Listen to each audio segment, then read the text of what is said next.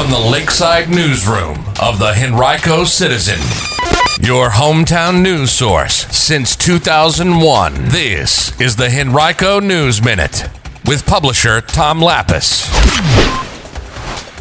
The Henrico School Board makes new administrative appointments and a new law taking effect this week that you'll want to know about if you are a driver or a bicyclist. We'll have details in today's Henrico News Minute. It's Wednesday, June 30th, 2021. It's brought to you today by the Lakeside Farmers Market. And now for the news. At last week's Henrico School Board meeting, the board announced new administrative appointments. They included three new hires and three promotions.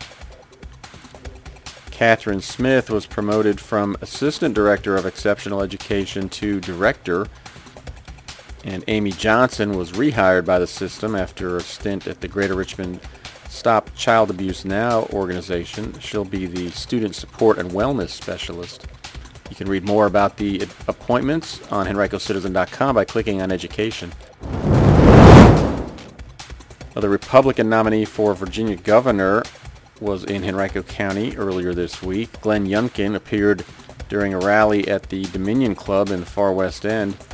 He was joined by fellow Republican nominees Winsome Sears, lieutenant governor candidate, and Attorney General nominee Jason Miyares.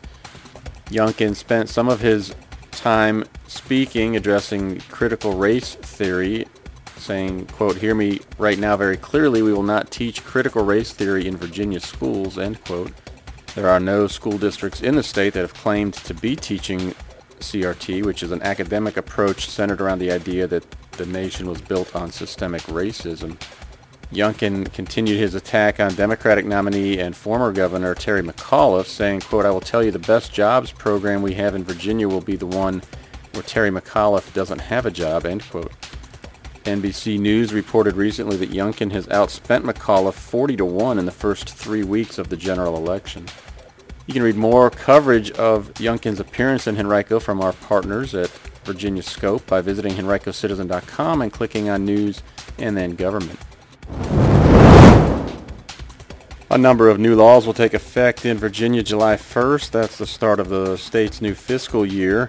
One will require motorists to change lanes when passing a bicyclist if the lane of travel is not wide enough to accommodate three feet in distance between the vehicle and the bicycle. Current law allows for that to happen, but it doesn't require it. At its meeting earlier this month, the Short Pump Ruritan Club presented special awards for service to Henrico County as well as scholarships to eight graduating high school seniors. The club recognized Henrico Police Officer John Nance as its Police Officer of the Year, Langston Logan as its Sheriff's Deputy of the Year, and Julian Day as its Firefighter of the Year.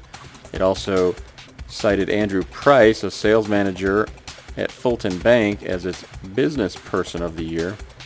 And it awarded those scholarships of $1,000 apiece to eight graduating seniors. They'll use the money toward college. Today's Henrico News Minute has been brought to you by the Lakeside Farmers Market. Check them out Wednesdays all day long at 6110 Lakeside Avenue and Saturdays from 9 a.m. to noon. Learn more at lakesidefarmersmarket.net.